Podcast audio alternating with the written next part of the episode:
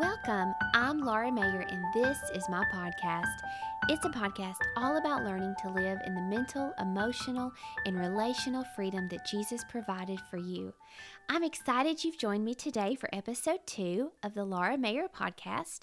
We kicked off last week blowing the cover off of fear in our lives and discovering what is often the motivating factors behind fear.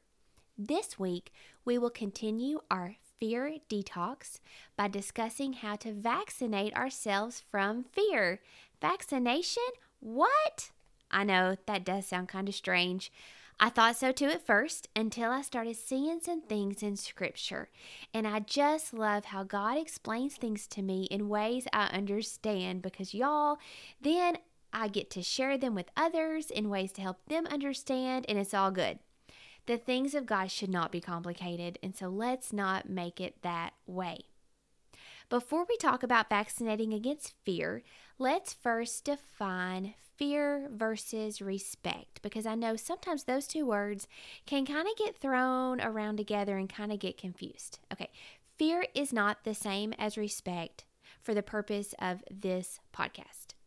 Having a healthy fear or respect for God, for authority, for natural laws like gravity, hello, is not what we are talking about. Those are good things, and those are actually things that originate from God. God designed authority, God designed natural laws. Okay, so those are good things. One of the tests that you can run, and one of the things that I run on myself, is I ask myself, does God fear or respect this? If the answer is no, that God does not respect whatever the thing is that I'm looking at or thinking about. Let's say, for example, uh, sickness or disease. Let's because that's um, so prevalent right now. What's going on in our world? So if God does not fear it, if God does not respect it, then I don't have to fear or respect it. I don't respect anything that comes from hell because God does not re- respect anything that comes from hell. And I know that sounds really bold and a little bit cocky, but it's true. Faith at times is bold, faith is bold, but I'm in Him. And if those things are below Him, then those things are below me. They're under my feet. Things from hell are under the curse, and I've been redeemed from the curse.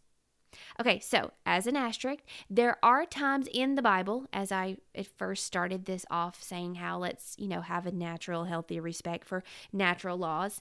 Uh, there are times in the Bible that people defied natural laws.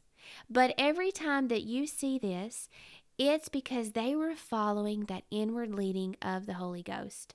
Um, or actually, you know, hearing from Jesus himself to do something. So they were following the Lord and they stepped out in obedience to that leading. And the examples that I think about are like Moses holding the rod over the Red Sea. Um, you know, it's a natural law that that rod shouldn't have done anything to part the Red Sea, but it did uh, because of Moses' obedience. Uh, Peter walking on the water when Jesus said, Come, that was defying a natural law. Or Joshua marching around the city of Jericho and the walls came tumbling down. Um, you know, those are all true stories, and those are stories where people followed the Lord and natural laws were defined. And God still does lead us to do things like that today. A lot of times He'll put things in our heart that might not make sense to our natural mind, and it's because He's trying to get us over into the faith realm. So there's something that He can work with because God works through faith. But anytime that, you know, we step out and do something that doesn't make sense to our natural mind, our motive is because we're following him. It's not just because we're trying to defy natural law for the sake of defying it or being rebellious against authority or anything crazy like that. So I'm not I just wanted to clear that little bit up. So today we're not talking about the respect for things that come from God, but we're talking about fear of things that come from the devil and why you don't have to put up with it and how to vaccinate your heart from fear gripping you from those things that originate from the devil. So let me pull up John 10 10. I love this verse. And John 10 10 puts this coronavirus, COVID 19, whatever you want to call it, squarely in the enemy's camp. As it's clear, it's in a clear violation of things that come from God because John 10:10 10, 10 clears up what comes from God and what doesn't. John 10:10 10, 10 says that it's the thief that comes to steal, kill and destroy. But I've come to bring life and life more abundantly. So there's a very clear defining line on what kind of things the devil brings in your life and what kind of things that God brings in your life. Yes, I'm so thankful that scripture says, and it's so true, that God will turn around and use for your good the very thing that Satan tried to use for your harm. But God is not the originator of those harmful things.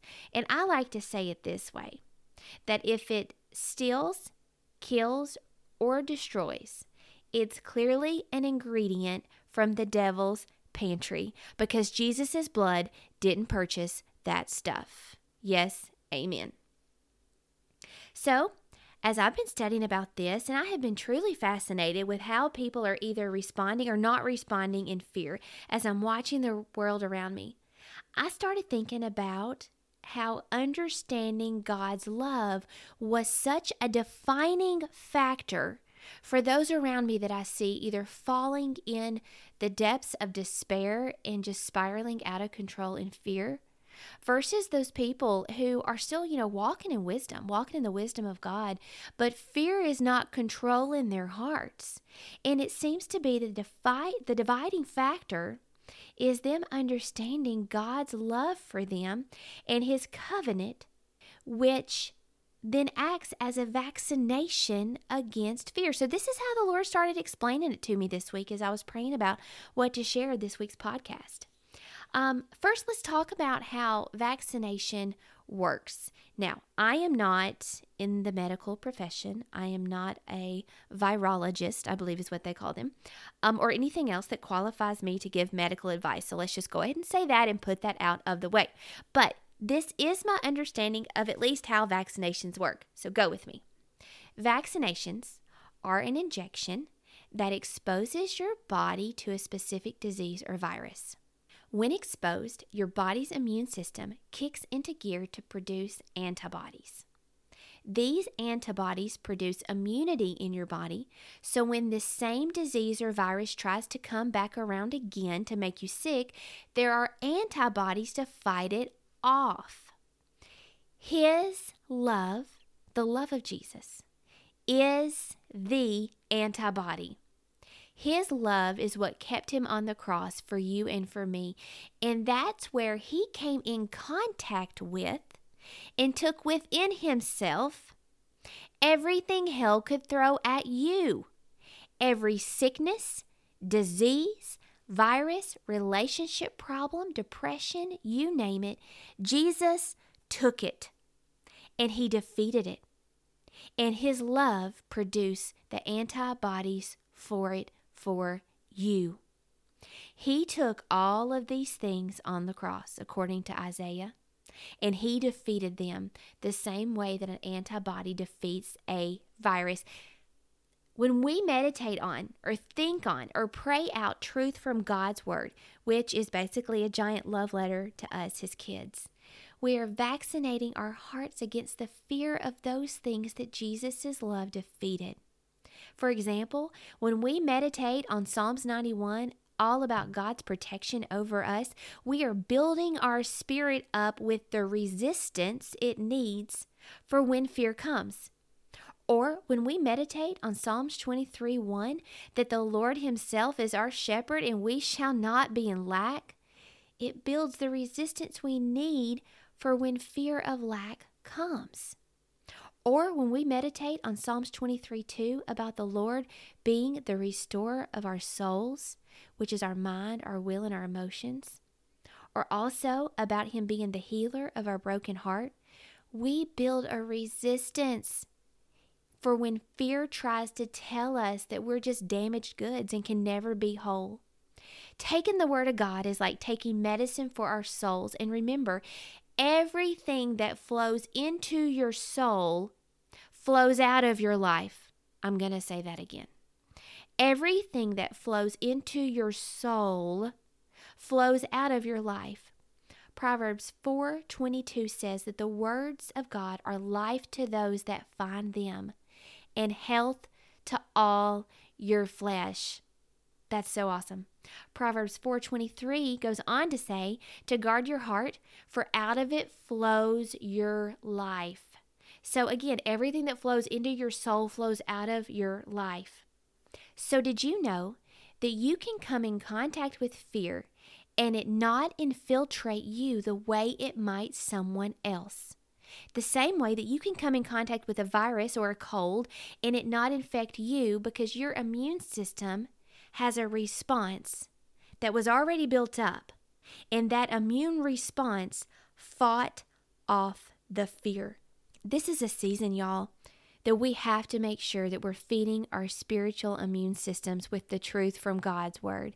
Meditate on verses concerning health, healing, wholeness, provision, peace, and let those truths grow in you so that fear isn't allowed to infiltrate. Vaccinate yourself with the Word of God against fear. Pump yourself full of the antibodies that meditating on His love provides so that when you're exposed to fear, it can't come in. His love in your heart will win against fear every time. If you're feeling particularly weak in an area, you may need to even hook yourself up to the IV of the Word of God to help you battle that fear, much the same way that a hospital might hook you up to an IV of antibiotics when your body's immune response needs some backup. Hook up to the Word of God.